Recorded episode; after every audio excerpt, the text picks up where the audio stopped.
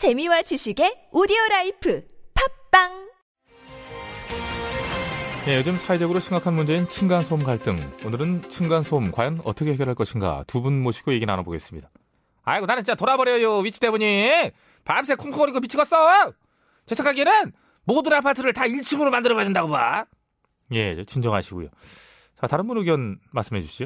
아이고 뭐 말도 안 되는 말씀하세요. 아직 모르시나? 파크론 층간소음 해결사? 파크론 뭐예요? 저는요 파크론 층간소음 매트를 방마다 깔았습니다. 그래서 저 아랫집이랑 아무 문제 없이 집안에서 눈치 안 보고 애들이랑 마음껏 뛰놀 수 있죠. 하하하. 그걸 언제 다 깔고 있지요? 아유, 나는 못해요. 아니죠. 파크론 시공 전문가들이 직접 내진 평수에 맞춰서 꼼꼼하게 시공해 주니까 안심하고 맡기시면 돼요. 예, 층간소음 문제 더 이상 고민하지 마시고 지금 포털에서 파크론 층간소음 해결사를 검색하세요. 저는 배칠수였습니다.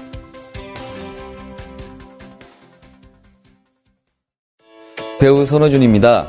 이번에 숙취 해소제의 혁명, 주석 혁명 플러스의 광고 모델이 됐는데요. 새로운 광고로 찾아뵙게 돼서 저 또한 너무 기쁩니다. 요즘 입소문으로 효과가 입증된 요 녀석, 주석 혁명 플러스. 저를 많이 사랑해 주시는 만큼 많은 사랑과 관심 부탁드립니다. 감사합니다. 숙취 해소의 혁명, 주석 혁명 플러스. 온라인에서 구입할 수 있습니다. 술 마시기 전 물과 함께 꿀꺽 아셨죠?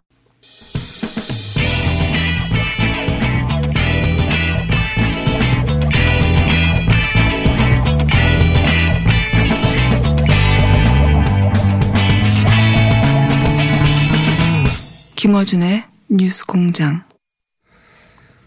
저희가 2부에서 일본산 폐기물을 수입해서 시멘트 원료로 쓰고 있는 그 실태에 대해서 고발하신 최명성 목사님과 인터뷰를 했었는데 보내드리려고 하다가 보니까 어제 환경부에서 이 일본산 폐기물 수입 조치 강화 기준을 발표해서 어 해결됐나 보다 싶었는데 그래서 나가시는 분한테 여쭤봤더니 그게 아니라고 해서 다시 모셨습니다. 다시 모셨어요. 자, 무사님. 네. 환경부가 어, 폐기물, 일본산 폐기물 수입 조치 강화한다면서 기준을 강화해서 발표했지 않습니까? 네, 그래서 모든 언론들이 다 그걸 보도했죠. 그래서 이제 우리가 보기에는 어, 해결됐나 보다 싶은데 아, 해결된 게 아니에요? 그것은 그 검사라는 이름으로 이 일본 쓰레기 수입을 정당화하는 대국민 사기극입니다. 야, 말씀 세게 하시네. 그동안 이 시멘트 업계나 이런 데서 고소 고발 안 당하셨어요? 많이 당했죠.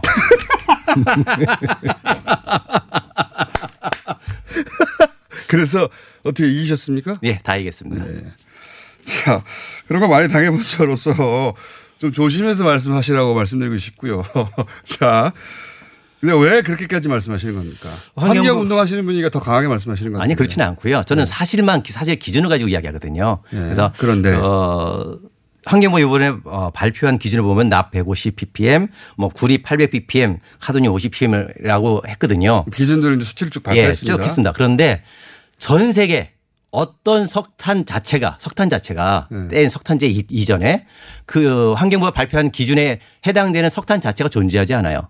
그것도 한참 아래입니다. 몇 분의 1이에요. 아, 그러니까 지금 목사님 말씀은 이미 그, 그 기준 자체가 그걸 넘어서는 그러면 예. 넘어서는 쓰레기가 있어야 되는데 넘어서질 않는다. 검사해 봐야 없는데. 아, 모두가 다 통과된다. 예. 아, 그래요? 네. 그러니까 국민들은 어, 환경부가 기준을 발표해서 검사해? 그러면 이제 수입 규제 되겠네라고 생각을 하고 있는데 그 기준은 기준이란 이름으로 기준을 모든 너무 높게 예. 버퍼를 넓게 잡아놨기 때문에 다 통과다. 예. 하나마나. 하나마나 한 것이다. 네. 우리는 검사했다는 명분만 가지고 있고. 그러면 그 지금 그 기준이라는 것은 쓰레기 상태의 그 함유량을 말씀하시는 겁니까? 아니면 석탄의 함유량을 말씀하시는 석, 어, 석탄재. 석탄. 석탄재 함유량 기준을 말, 애들이 말, 만든 건데 네. 석탄재도 석탄뿐만 아니라 석탄재도 기준이 환경부에 말한 거에 어 3분의 1 어. 뭐 10분의 1, 10분의 1, 20분의 1도 있네요. 너무 널널하게 잡아줬다는 50분의 거네. 1도 있네요. 예, 카드뮴 같은 경우는 50분의 1밖에 함유, 함유, 어, 함유되지 않아요. 그렇군요. 그런데 그러면 거꾸로 제가 이 전문 분야가 아니니까 어 이렇게 여쭤볼게요.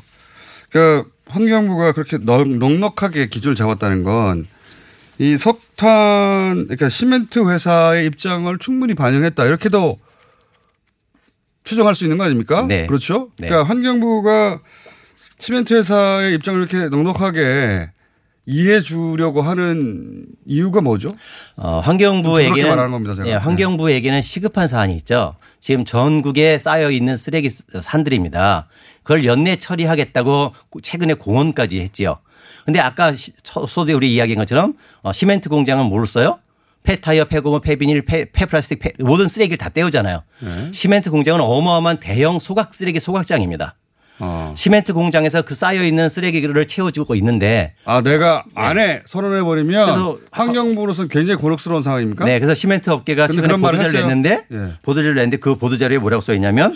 일본 쓰레기 수입 중단 시 어, 시멘트 공장에서 폐기물 처리 에 곤란한 문제가 발생한다. 요렇게 자기들이 했어요. 거의 협박 아닌 협박이죠.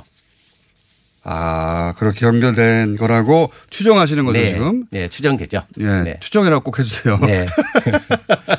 제가 소송을 많이 당해본 사람으로서 저도 다 이겼습니다. 다 그렇, 네. 그렇지만 어, 또 곤란한 지경에 처하실까봐. 근데 꼭 이제 요거 오늘 제가 가기 전에 하나만 환경부 얘기 요거 한마디 잠깐만 여기 네. 여기까지만 정리하고 네. 그러니까 기준이 너무 높다. 이거는 시멘트 회사 쪽을 너무 봐준 것이다. 네. 어, 이 문제를 계속 들여다본 분으로서. 근데 왜 그랬을까 생각해 보면 이건 여기서부터 추정의 영역인데 목사님 보시기에는 어, 환경부에서는 소- 당장 쓰레기 소각할 시설 같은 게 태부족인데 그런데 이 시멘트 회사가 거대한 쓰레기 소각장 역할을 하는 거나 마찬가지인데 거기서 실제 보도자료에 아, 우리 그럼 그거 쓰레기 안 태울 거야 라고 실 보도자료에 나와 있다. 일종의 협박이다. 그런 가운데 이런 기준치가 마련된 게 아닐까라고 추정하시는 거죠. 예. 아. 그래요. 자. 그럴 수도 있겠습니다. 그럴 수도. 마지막으로 하시고 싶은 이야기는. 네, 환경부가 그 또 하나 이전에 보도자를 내 가지고 뭐라고 하냐면 어그 2008년 기준으로 국정감사 때 2008년 국정감사 때 어, 일- 일본산 쓰레기를 2008년 수입량 기준으로 줄이겠다라고 했거든요. 네. 근데 지금 더 늘었어요. 50%에서 100%까지 증가를 했잖아요. 그 이유에 대해서 환경부가 뭐라 하냐면 시멘트 생산량이 증가해서 어쩔 수 없이 일본 석탄재도 더 수입이 증가했다라고 했거든요. 근데 제가 어, 일, 어, 환- 우리나라 시멘트 협회 홈페이지에 들어가서 어, 1990년부터 2016년까지의 시멘트 생산량을 다운받았습니다. 예. 한 장이 나와 있어요. 예. 2008년 수입량 기준일 때, 어, 그때 5,165만 톤이었어요. 수입, 시멘트 생산량이. 예. 그런데요. 수- 수입, 일본 쓰레기 계속 수입 증가했잖아요. 예. 2011년엔 4,700만 톤. 2012년 4,800톤. 더 시멘트 생산량이 확 줄었어요. 아, 그러니까 요지는 예. 시멘트를 더 많이 생산했기 때문에 쓰레기를 더 많이 수- 수입했다고 하지만 예. 그건 변명이고 실제로 시멘트 생산량이 줄었는데도 쓰레기는 더 많이 수입했다. 그러니까 그게 싸니까 계속 수입하는 것이다. 그 문제는 음. 환경부가 거짓말했다는 거고 언론에 또 하나는 시멘트 생산량이 줄었음에도 거짓말했다는 것은 시멘트 협회에서 그런 자료를 제공했기 때문입니까? 아니면 환경부가 스스로 거짓말했다는 겁니까? 이 자료는 누구나 알 수 있는 거잖아요. 시멘트 생산량은 님의 어, 환경 뻔한 몰랐는 거죠. 건데. 예. 예. 근데 중요한 건 이거죠. 시멘트 생산량이 늘, 어, 줄었는데 석탄재는 두배 환경부가 이상 그 거짓말 시점이 언제입니까? 그 말을 한 환경부가요. 예. 지난주. 지난주 예, 제가 이, 이 기사 그러니까 제가 터트리고 나서 소위 그 어, 생산량이 늘어나서 그렇게 된 것이다라고 예. 하는. 예. 근데 문제는 이거죠. 환경부 얘기도 들어가야 되겠네요. 일단 환경 운동가시니까 네. 예, 계속 말씀하십시오. 생산량이 줄었는데 일본 석탄재 수입량은 두 배 이상 줄었다. 그러면 이 시멘트가 안전하냐는 거예요. 저는 목사님. 두렵습니다. 목사님. 너무 주제가 지금 계속 뻗어나가고 있습니다. 페이지를 수십 페이지를 들고 계셨는데 다 말씀하시고 싶으신 것 네. 아니 이제 같은데. 다할 말 다 했습니다. 네. 자, 알겠습니다. 저희 그러면은 환경부에 네. 말씀 지적하신 포인트 중에 뭐 오해가 있거나 잘못 알고 있거나 혹은 제대로 된 지적인가 한번 확인해 보겠습니다. 네. 환경운동가 최병선 목사였습니다. 감사합니다. 감사합니다.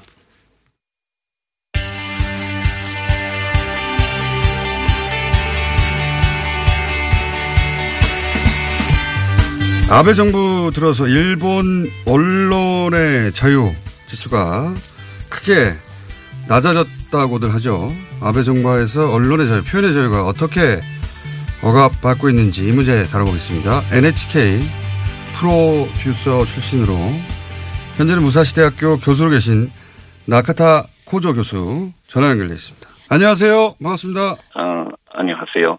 반갑습니다. 나가타 고조이문이다. 한국말도 하시는군요.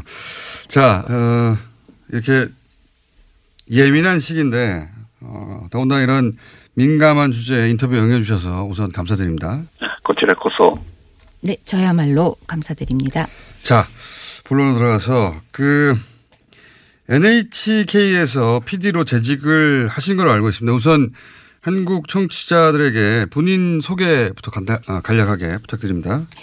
はい。あの、私は、あの、えー現在60 저는 올해 64세입니다. 54세 때까지 NHK 프로듀서로서 재직했습니다.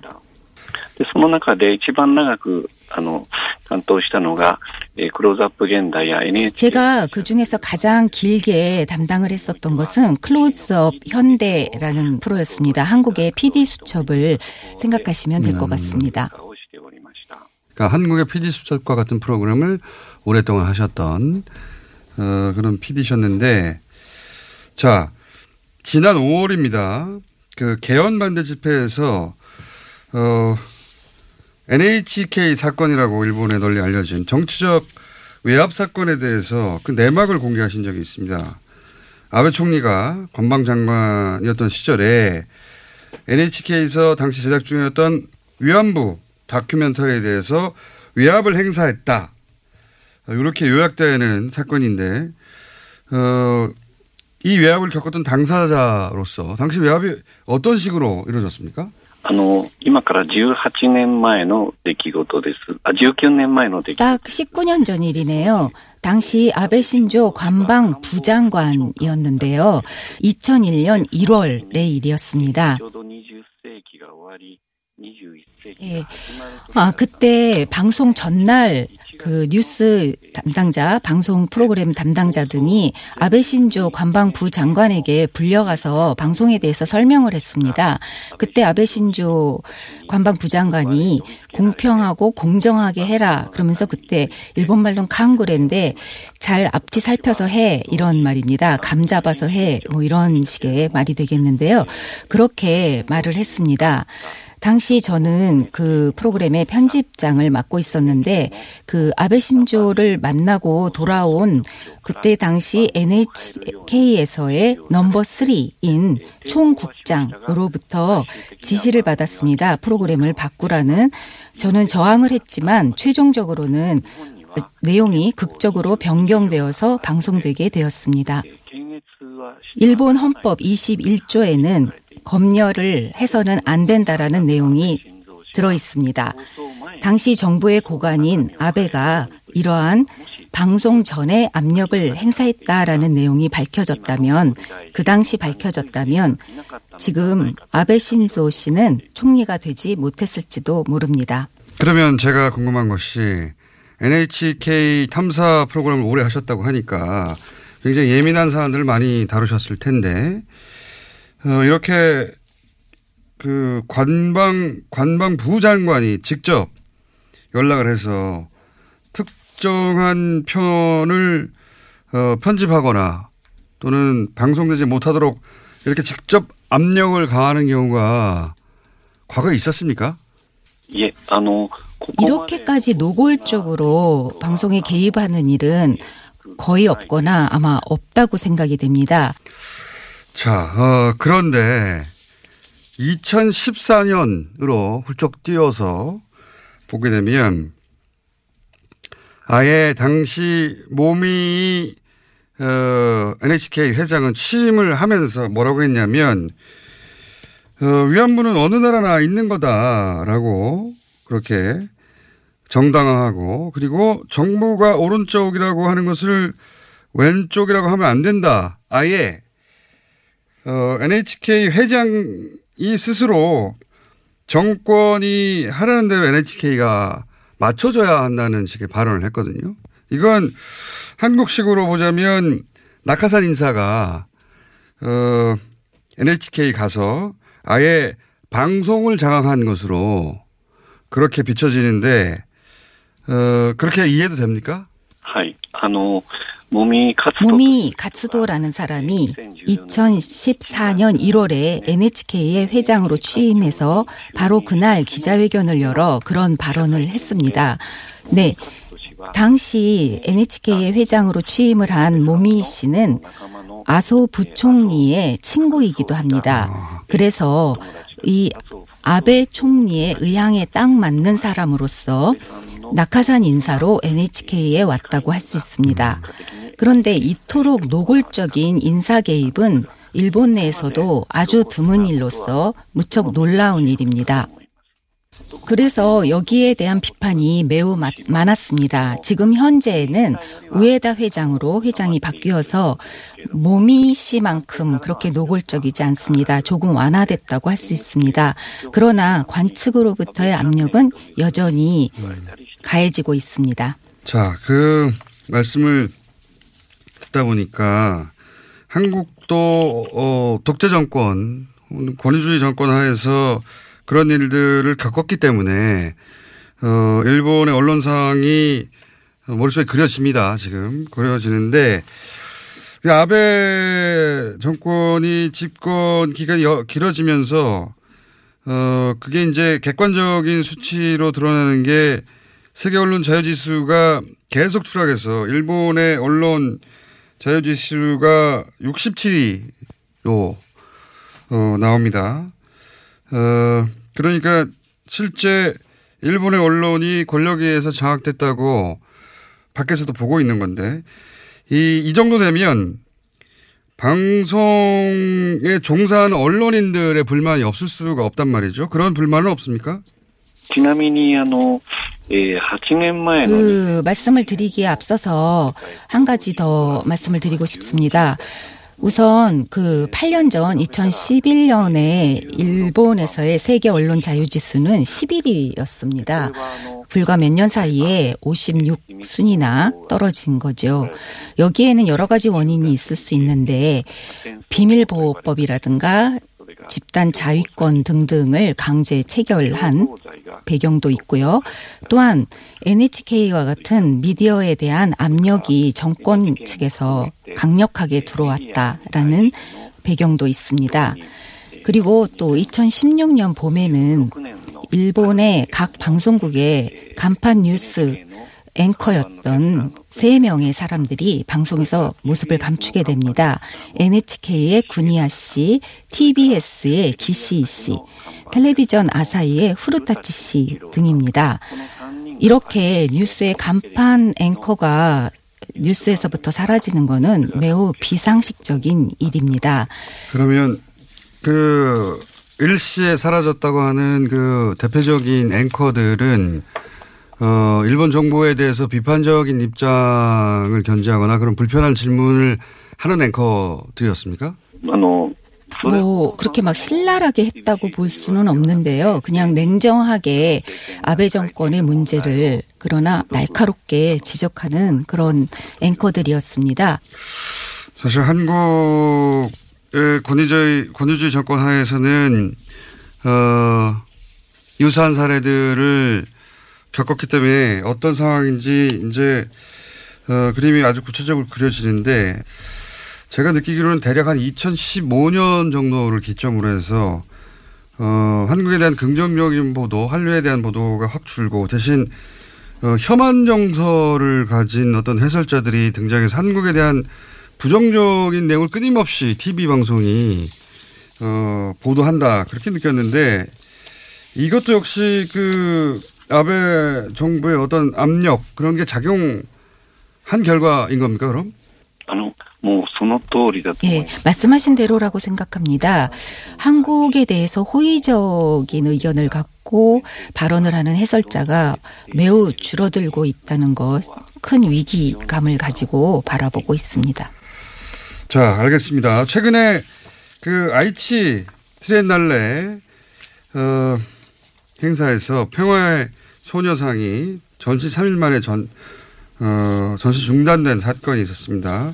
국제적으로도 크게 알려지고 있는데 당시 현장에 계셨던 걸로 제가 알고 있습니다. 현장에서 실제 어떤 일이 있었습니까? はい。あの、まあ、この愛知トリエンナーレ表現の不自由。 어, 표현의 부자유전으로 이 제목이 붙여진 전시회였는데요. 16작가가 발표를 했습니다.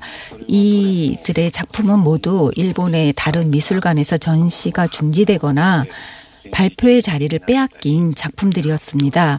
저는 트리엔날레 집행위원 5명 중에 한 명으로 참가를 했고요. 지난주 월요일에 그 소녀상을 작가 김 선생님과 함께 가지고 들어와서 준비 작업을 제가 직접 돕기도 했습니다. 전시가 시작된 후 수많은 관객들이 찾아와서 사진도 찍고 의자에 앉기도 하고 정말 깊이 감동을 하는 그런 모습을 볼 수 있었습니다. 그런데 전시 직후부터 항의 전화가 쇄도했었습니다. 그리고 가솔린을 뿌리겠다, 휘발유를 뿌리겠다라는 팩스가 들어오기도 했고요. 그런 속에서 저희는 4일째 중지를 할 수밖에 없었습니다. 매우 안타깝게 생각하고 있습니다. 어제도 국회에서 집회를 열었고 전시가 재개되기를 바라고 또 요구하고 있습니다. 여기에 마지막 질문인데 여기에 일본 관방장관 혹은 정치인들의 압력이 있었다라고 보도되고 있는데 집행위원이시니까 그 전후 사정을 좀 자세히 아실 것 같은데 어떻게 알고 계십니까? 어, 일본의 스가 관방장관은 이 전시에 정부의 돈을 주고 있는데 이 부분에 대해서 엄격하게 체크하겠다라는 발언을 했습니다. 어, 이렇게 정치가가 정부의 돈의 사용처에 대해서 특히 예술에 사용되는 것에 대해서 개입하는 것은 매우 어, 나쁜 그런 행동이라고 생각이 됩니다. 그리고 나고야의 가와무라 시장은 오오무라 현 지사에게 강력하게 소녀상을 철거하라고 요청을 했습니다. 이런 발언을 한다는 것은 매우 폭력적인 처사라고 생각이 됩니다. 여기에 대해서 오우무라 아이치 현 지사는 이것은 헌법 위반일 가능성이 있다. 표현의 자유를 침해한 것이다 라고 항의를 했습니다. 제가 이 나고야 가와무라 시장이 소녀상을 보러 왔을 때 옆에 있었는데 그 행동도 아주 무례했었습니다. 현장에 계셨군요. 아, 다음 인터뷰가 바로 있다고 하셔서 아쉽게도 여기서 인터뷰를 끊어야 되겠는데 어, 아주 훌륭한 인터뷰였고요. 다스바라시 인터뷰 났다 또모이마스. 뭐 예. 저희 한번 인연을 맺은 인생 빠져나가기가 예, 어렵습니다. 네, 고노연이 애호 뭐 무슨 단어데 고래까라 뭐 요러시고 내가 이따시마스. 누까레 마세. 네. 아리가또 고다이마스. 네, 감사합니다. 네. 감사합니다. 무사시 대학의 나카타 호조 교수였습니다. 그리고 통역에는 서혜영이었습니다. 네 그리고 참고로 어, 자유한국당 시간인데 사실 금요일 날 3부가 어, 김학용 의원은 출장을 하셨고 그리고 지난주 어, 뭐 출연하신 출연하지 못하신 추경 때문에 나경원 원내대표가 나오시기로 했다가 다시 한번 취소가 되는 바람에 어, 저희가 깁, 긴급히 자유한국당 의원들 여러분을 섭외했으나 시간이 너무 촉박하여 어, 다 거절하시는 바람에 예. 저희가 자유한국당 시간을 없앤 게 아닙니다. 예. 안 나오신 것이다. 월매 월매 월매 369 가격 만족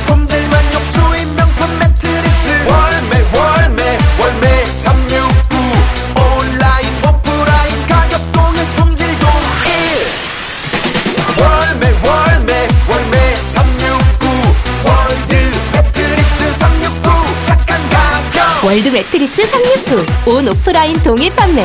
지금 검색창에 월매 369. 우리 집이 기가 막혀. 우리 집이 기가 막혀. 우리 집이 기가 막혀.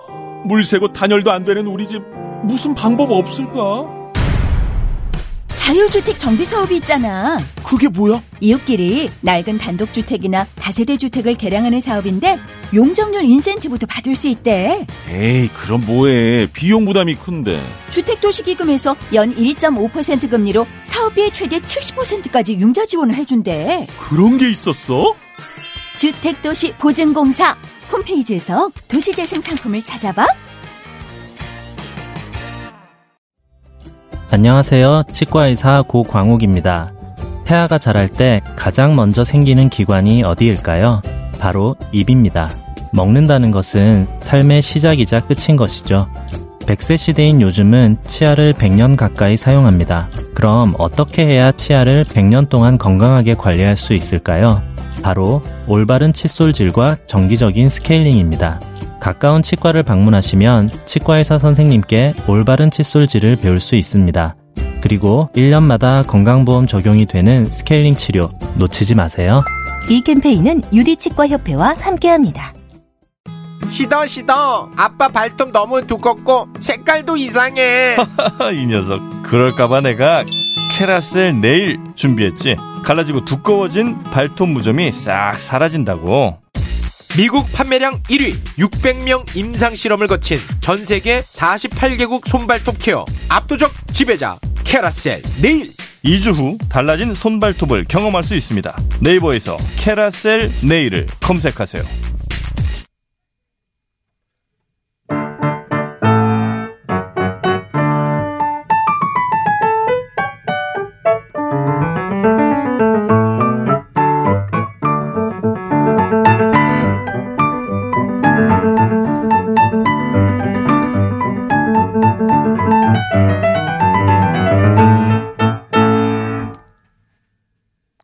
끝났어요? 네, 이리 오세요. 야, 처음 해보는 거니까 앞뒤가 딱딱 안 맞네요. 예, 원래 이게 이제 저희가 오프닝 음악을 이분들이 쫙 하면서 자연스럽게 제가 멘트를 쫙 하고 뭐 이러려고 했는데 다 뚝뚝 끊어져가지고 이게 어, 처음 나오셔가지고 두 분이 키보드로 한 거 키보드로. 키보드로 네. 이 연주가 하도 듣기가 괴로워서 피아노가 마련된 겁니다. 네. 맞아요. 피아노를 사게 만든 네. 그곡 연주. 이 순서는 어, 뉴스 공장을 들으신 분들은 다들 아시겠지만 가장 격조 있는 클래식 음악을 가장 격조하고 머리가 먼 두 연주자가 어? 좀 많은데. 어, 함께 나누는 시간입니다. 자, 또 소개하겠습니다. 최연소 평양 국립교향악단 8세 이미, 이미, 어, 뭐죠, 거기가? 평양 음악 무용대학. 예, 무용대학. 네. 8살에 천재죠, 천재. 그러다가 잘못해가, 잘못된 판단으로 탈북하신 김철웅 씨. 안녕하십니까? 네, 안녕하세요. 김초롱입니다. 네, 13세 어린 나이에 뭘 한다고 혼자 프랑스에 가가지고 그 각 등급별 음악원 음악원들을 프랑스에서 다 수석으로 졸업하신 분입니다. 그리고 빌보드 클래식 종합 차트 1위 이거 해본 사람 우리나라에 거의 없어요. 진짜 없죠. 예. 네. 어, 제가 먼저 했어요. 막 이러면서. 제가 제일 먼저 했어요. 이걸 해본 분이 없을 수밖에 없는 게 그리고 아이튠즈 1위 이런 거 있잖아요. 그때 는 아이튠즈가 없었어요 옛날에. 그때만 해도 많이 있었을 텐데. 자, 아, 그러나 콩쿠르에 입장 경력 아, 잘 나가시다가 항상. 씨 안녕하십니까? 안녕하세요. 예. 하자를 하나씩 얘기해야죠. 앞에 칭찬하고. 예. 자, 그리고 두 분이 또 나오셨고 방금 두 분이 동시에 연주한 거예요 피아노에서. 그러니까, 베토벤이 왜 두 사람이 동시에 연주하는 피아노곡을 썼어요? 그냥 잘 노르라고 하는 거죠. 피아니스트들이 혼자 하면 심심하니까 두 명 하면서 노르라고 하는 것 같은데. 베토벤 말고 이런 거 쓴 사람 또 있어요? 어, 많죠. 네, 그래요? 거의 베토벤 네. 아, 그 가- 작곡가들은 다 했죠. 어, 세 사람 있습니까? 세 사람? 세 사람도 세 사람은 있죠. 포핸 포핸즈보다도 그 피아노가 따로 따로 있어요. 아니 근데 저네 사람까지 해봤어요. 아, 네 사람 아, 네, 아, 한 그치. 피아노에 네, 네 사람 네 맞춰 사람. 가지고 어떻게. 그러니까. 이렇게 찡 낑겨가지고 하는 거 낑겨가지고. 근데 네. 현대 음악이다 그런 걸 약간. 음, 아, 그 서커스 아닙니까? 서커스. 아니에요. 아니에요? 자기네들이 심각하게 작곡한 거예요. 아니 그러면 굉장히 낑겨가지고 심각하게 막 치는 거예요? 그래서 심각하게 낑겨가지고. 아니 그거를 즐겁고 재미있게 우리 이런 이런 것도 가능하다 가볍게 이게 아니라 진짜 심각하게 쳐요? 그렇죠. 그러면서 막내 팔이 막 꼬이고 그렇죠. 누구 꼬이고 팔은 일로 그렇죠. 가고 막 일로 가고 네. 막 이러면서 심각하게? 현대 음악이랑 현대 진지하게? 음악. 네, 진지하게 어. 해야 되는 연주. 클래식 하는 사람들이 좀 문제가 있는 것 같아요. 그런 걸 웃으면서 해야지. 네 명까지도 하는구나. 피아노 두대 놓고도 해요? 피아노끼리에 그렇죠. 피아노 열대 열대 뭐 백대 놓고 스무 대도 예, 백대 백대 놓고 놓고도 한 음, 아 그래요? 예. 피아노들만 쫙 나와. 네, 피아노들만 놓고. 외로운 사람들끼리 만난 건가? 보통 피아노는 하나만 있는 걸로 아는데 그게 아니군요. 네, 예, 예, 예. 그렇게 하면서 심심하니까 하는 것 같아요. 사실은 이 피아노가 되게 뭐, 뭐든 베이스랑 그다음에 그 멜로디랑 다 갖추고 있잖아요. 그러다 떼연, 보니까 피아노 떼연준다 이런 것도 있구나. 네, 떼- 뭐라고 그럽니까 떼 피아노. 그거를? 피아노 대행진곡 해야 되나? 대 뭐, 대, 대- 대 협주? 어, 뭐 대. 대규모의 이런 협주? 곡이 또 따로 있어요? 네. 예. 곡들이 있어요. 피아노 우리 한 대 더 사야 되겠네. 좋은 생각이죠. 두 분이 대화하듯이 막 이렇게. 어, 그렇죠. 어, 잘하- 피아노. 아 그래요? 이렇게 앞에 그럼요. 이렇게 놓고 음, 마주보게 앞뒤. 피아노를 어, 이렇게 놓고. 막 주고 예. 받아요, 음악을 이렇게? 그렇죠. 되게 재밌어요. 그렇죠, 재밌어요. 그렇게 어, 재밌- 즉흥도 하면서. 어 재밌겠다 그건. 어, 진짜 재밌죠. 피아노, 피아노 한대더 살게요. 한 두 달 걸릴 거예요. 대표님 허리 휘겠습니다. 예상 책정돼서 집행되는 두달 걸릴 텐데 어, 이 공간이 크기가 그렇게 안 나오니까 한 대는 작은 걸로 사겠습니다. 제일 작은 거 여기보다 더 아니에요, 작은 근데? 게 뭐가 있어요? 이거 없어요. 아, 이게, 이거 더, 이게 제일 이게 제일 작은 거예요. 화를 내고 그래 모를 수도 있지 내가 피아노에 대해서 그럼 건반으로 하게 건반 한 사람 피아노 한 사람 건반 둘이 대결해가지고 진 사람이 진 사람이 해야 돼요? 만날 건반 한 사람 건반으로 소리가 좀 약하겠죠. 그, 이 사람 한쪽에서 피아노를 쳐서 막 어떤 음악을 자기 속도로 막 연주하면 따라와야죠, 뭐. 어, 따라오거나 상대편이 또 받아서 막 공격도 하고 막 그렇지, 수비도 그렇지, 하고. 그렇지. 어, 예. 재밌겠다 그거. 그렇죠. 꼭 한번 해보고 싶은데요. 그러면은 확연히 차이가 나겠네요. 그 사람들의 뭐랄까 기질이나 그렇죠. 그런 카라 캐릭터 이런 게막 나오겠죠.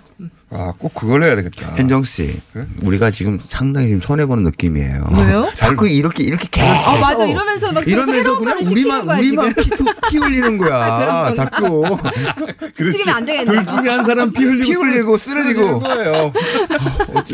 왠지 내가 보이지?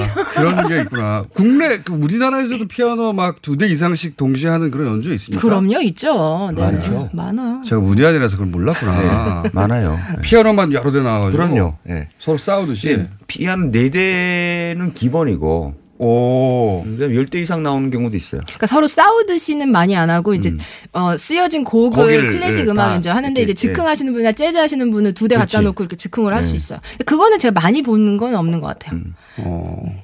그럼 두 분이 그런 거 한번 해 봐요. 피아노 격투 이런 거. battle battle of piano 해가지고 좀 발상을 좀 바꿔가지고 우리 문외한들이 가서 금방 쉽게 접하 이해할 수 있게 음. 그런 거 좀 해봤으면 좋겠어요. 본인 두 분도 서로 모르는 거지 상대가 어떻게 나올지. 아니 사실은 내가 옛날에 그 서울 시립 미술관에 출품한 비디오 그러니까 아트 비디오 작품이 있었는데 그게 먼저 온 미래라고 해가지고 한쪽은 그 그 왜그 어음기 있잖아요.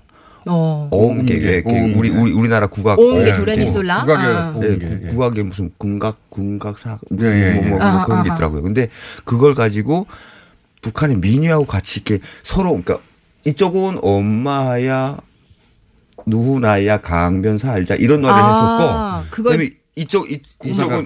예, 공상각치우. 근데 근데 이쪽은 뭐그 그 영광 기날이라는 작품을 두 어. 개를 가지고 음악을 서로 이렇게 같이 동시에 같이 했는데 어. 맞아 떨어지더라고요. 오, 좋다. 그리고 마지막에 서로 정말 달랐던 사람들이 같이 만나는 만나서 강강술래를 끝내요. 아, 아, 벌써 그런 걸 했었네. 저는 그렇게 화목한 건 안 좋아해요. 격투를 분이, 돼요. 예. 싸워야 피해, 돼. 피해, 피아노 이런 거 있잖아요. 예? 피아노 혈투 이런 걸로 해주세요. 두 분이. 근데 아, 운- 이- 또 2주 만에 나오셨는데 또 어딜 가셔가지고 다음, 또 다음 주 안 된다면서요. 한동안 안 되시는 거죠. 제, 제가 이번엔 제가 안 됩니다. 아, 다음 그래요? 주? 네, 아, 아, 다음 주. 김현정 씨가 해외 가시는 게 아니고? 근데 네, 전 다음 제- 주 오케이 했는데. 또내 핑계. 김현정 씨 나오세요, 그러면. 저 혼자 나와요, 그러면? 왜냐하면 한 사람이 해외에 있으니까 도저히 방법이 없었거든요. 어. 국내에 있으니까 김현정 씨 나오세요, 그럼. 뭐야? 다른, 다른 피아노 리스트. 피아노리스트? 네, 피아니스트. 피아니스트. 제가 다음 주에 음. 어하나 음악대 축제라고 해서 하- 하와이를 가요. 아, 그때 잘- 가시는구나. 잘 가세요. 네. 죄송합니다. 자, 임현정 씨하고만 하겠습니다. 네. 근데 그 다음 주에 또 김, 임현정 씨가 안 나오시죠? 네. 그럼 넌 그럴, 그럴 때는 난 못 나와요. 어. 김철웅 씨는 아, 국내에서 lady first네, lady first. 아니요, 국내에서 흔하기 때문에 자, 아. 그만 얘기하고요. 어, 오늘은 어떤 곡을 하십니까? 먼저 하셔. 먼저 아니요. 제가 먼저 네. 할까요? 한국인을. 저는 라벨의 소나티네 프랑스 음악을 좀 갖고 왔습니다, 오늘은. 이때까지 그 작곡가들은 제가 어쨌든 들어는 봤는데 라 벨? 라벨은 오. 못 들어본 이분 언제적 분입니까? 이분은 라벨은 나- 붙이는 건 아니에요, 라벨? 네네 그 19 세기의 제일 그 말기 20, 20세기 초반? 음. 아니 이게 클래식으로는 그럼 어린 거 아닙니까? 그렇죠. 그런데 프랑스에서는 대표적인 작곡가예요. 아 그래요? 네, 그리고, 그리고- 라벨 하게 되면 예. 간현악법에서 가장 그 이 라벨의 작품에 대해서 공부를 기본으로 네. 해야 되는 프랑스 음악의 왕이라고 네, 왕. 보시면 돼요. 거장이죠. 어. 그 제가 나온 학교에 나오셨던 분. 네. 그 그분이 나오셨기에 선배. 제가 어. 선배, 선배 음악이군요. 라벨 네. 그 우리 그 영어로 라벨 붙인다 할 때 그 라벨이에요? 견출지? 아, 아니요. 아니에요. 아니에요? R로 해요. R A V 아, E L 라벨. 예. 그런 겁니까? 라벨, 라, 라벨. 뭐 이런 거요? 예. 프랑스 언어로 라벨. 네, 알았어요. 더 이상 파고 들어봐야 깊이가 없는 분들이라 이쪽으로는. 라벨. 자, 들어보겠습니다. 라벨. 라벨의 소나티네. 아 여기 소나티네라는 그곡 해설을 좀 해준다면요. 예. 보통 우리들은 소나타는 들어보는데 소나티네는 되게 애들이 치는 거라고 생각을 하는 소품. 경우가 있는데 네. 이게 작품보다 작은 규모를 그러니까 이것도 작품이에요. 근데 네. 과거에는 그 과거에는 되게 그 소나티네를 초보자들을 위한 곡이었지만 라벨이나 여러 곡 사람들이 만든 곡은 정말 작품의 보고 아, 이게 소품, 보통은 소품이라고 생각하는데. 그렇죠. 여기서 제대로 만든 그렇죠, 소나티네다. 그렇죠, 그렇죠. 예. 자, 들어보겠습니다.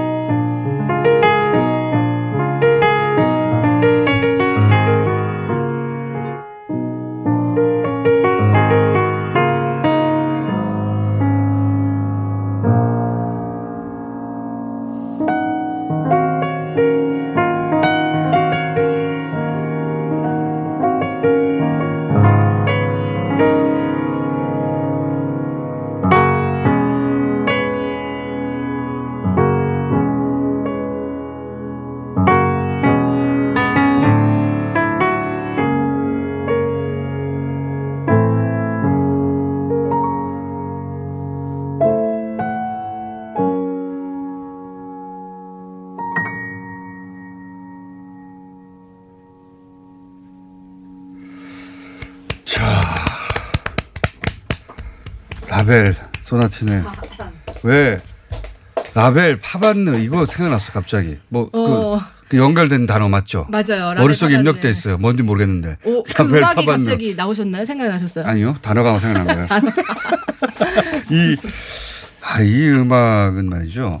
제가 또, 어, 클래식을 잘 모르는데 제 느낌으로 이렇게 받아들이지 않습니까? 이 남자죠. 라벨이요? 예. 네, 당연. 아, 여자일 수도 있잖아요. 남자가, 어, 어, 들킨 거예요. 바람 피다가. 어머. 그래가지고 막, 아니야, 아니야. 막 바쁘게 변명해. 그리고 나서 뒤에 너밖에 없어. 달콤하게 마무리하는 뭐 그런 거 안. 근데 바빠. 앞에 보니까 분주하고. 그래서 뒤에 막 서정적으로 약간씩 이렇게 느려지고. 어. 그런 거 아닙니까? 이 곡이 제가 사실은 예. 처음에 되게 딱 프랑스 갔을 때 저한테 되게 위안이 많이 됐던 곡이에요. 음. 그래서 한 스무 살에 제가 이거 연주했을 때는 되게 소녀가 가슴이 막 이렇게 막 뛰면서 아니야, 아니야. 사랑에 빠지는 그런 이제 나이가 들어가지고 이거 치니까 막 바람핀 남자 나왔나. 이거 어떻게 된 거지? 제가 연주 지금 원래 좀 이게 막 순수한 그런 게 나와야 되는데. 제 느낌입니다. 예, 아. 수다적인 남자의 변명이네, 이거. 그리고 나서 또 기술은 있어가지고 로맨틱하게 마무리하는 어, 거죠. 너밖에 없어, 너밖에 없어. 아, 기술은 있어가지고. 자, 그다음에 김초롱 씨가 준비한 곡이 이게 어, 우리 방송 남은 시간 내에 끝나질 않아요. 보니까 맞아요, 기회가. 맞아요. 어머, 제가 너무 오래 했나요? 아니요? 아니, 말을 아니, 많이. 했어요. 우리. 말을- 네. 아니, 근데 말을 몇 마디 안 한 것 같은데. 그래서 네. 그러면 이 곡을 중간에 들으면서 서서히 그렇죠. 끝나는 걸로 하고 네. 이 곡을 왜 준비하셨는지 일단 말씀하셔야 돼요. 아, 일단 라벨 소나티네를 준비했다고 얘기를 들었어요. 그런데 이 무서롭스키, 그러니까 여기서는 무서르그스키라고 되어 있는데 러시아 말로는 무서롭스키라, 무서롭스키. 무서롭스키가 빅토르, 그러니까 여기서는 빅토르라고 그러는데 빅토르. 아, 러시아로 빅토르예요? 네, 빅토르 알렉산드로비치 하르트만이라 그래요. 아. 네. 빅토르가 V를 네. 윅. 윅. 네. 빅토르 아, 아, 빅토르. 빅토르 알렉산드로비치 하르트만의 건축가였던 그 사람의 유작. 그러니까 그 사람의 전람회에 가가지고 그걸 영감받아서 지었다는데 그 정말 음악에 색깔 없는 독일에서도 도대체 이 음악은 뭔지 모르겠다. 이건 도대체 얘 무슨 생각까지 이런 곡을 대지 도무지 해석이 안 된다. 이런 곡이었어요. 아, 이렇게 이 뭘까 그 전통의 클래식 규칙을 다 어기는 겁니까? 완전 그러니까 한 사람은 어떤 색깔이 있어야 될 거 아니에요. 그렇죠. 전히 색깔을 알 수 없는. 아, 그런 거 나 전문으로 해설할 수 있는데. 아, 진짜요? 로 네. 정, 정통을 벗어난 거. 네. 그냥 막 느낌 되는 거 아닙니까? 그렇죠. 그냥 자기 마음대로. 아, 그럼요. 음악은 네. 원래 그런 거예요. 네. 그러다 보니까 그, 그, 그 전람회 그림을 얘기할 때 그 앞에 제일 먼저 이러는 거예요. 절대 이 작곡가 이 제목이랑 같이 상상해 보면 안 된다라고 돼 있는데 그 중에 두 번째 곡 상당히 제일 느린 곡입니다. 이뭐 이 곡을 전곡을 다 하려면 한 45분 정도 걸리는데 네. 이그 중에 두, 두 번째 어 두 번째 그 곡이 곡으로 고성이라는 곡입니다. 고성이 old castle입니까? 말하자면 오래된 성? yes. 어. 아, old castle 그러니까 맞아요. 오. 나는 고성에서 소리 칠줄 알았어. 자, 그러면 어, 김철웅 씨의 연주를 들으면서 오늘 금요일 마쳐야 될 것 같은데 중간에 제가 어, 연주하고 있는데 어, 임현정 씨와 함께 안녕을 외치겠습니다. 자, 부탁드립니다. 무, 무스롭스키의 전람의 그림 중에 두 번째 곡 올드 캐슬 고성.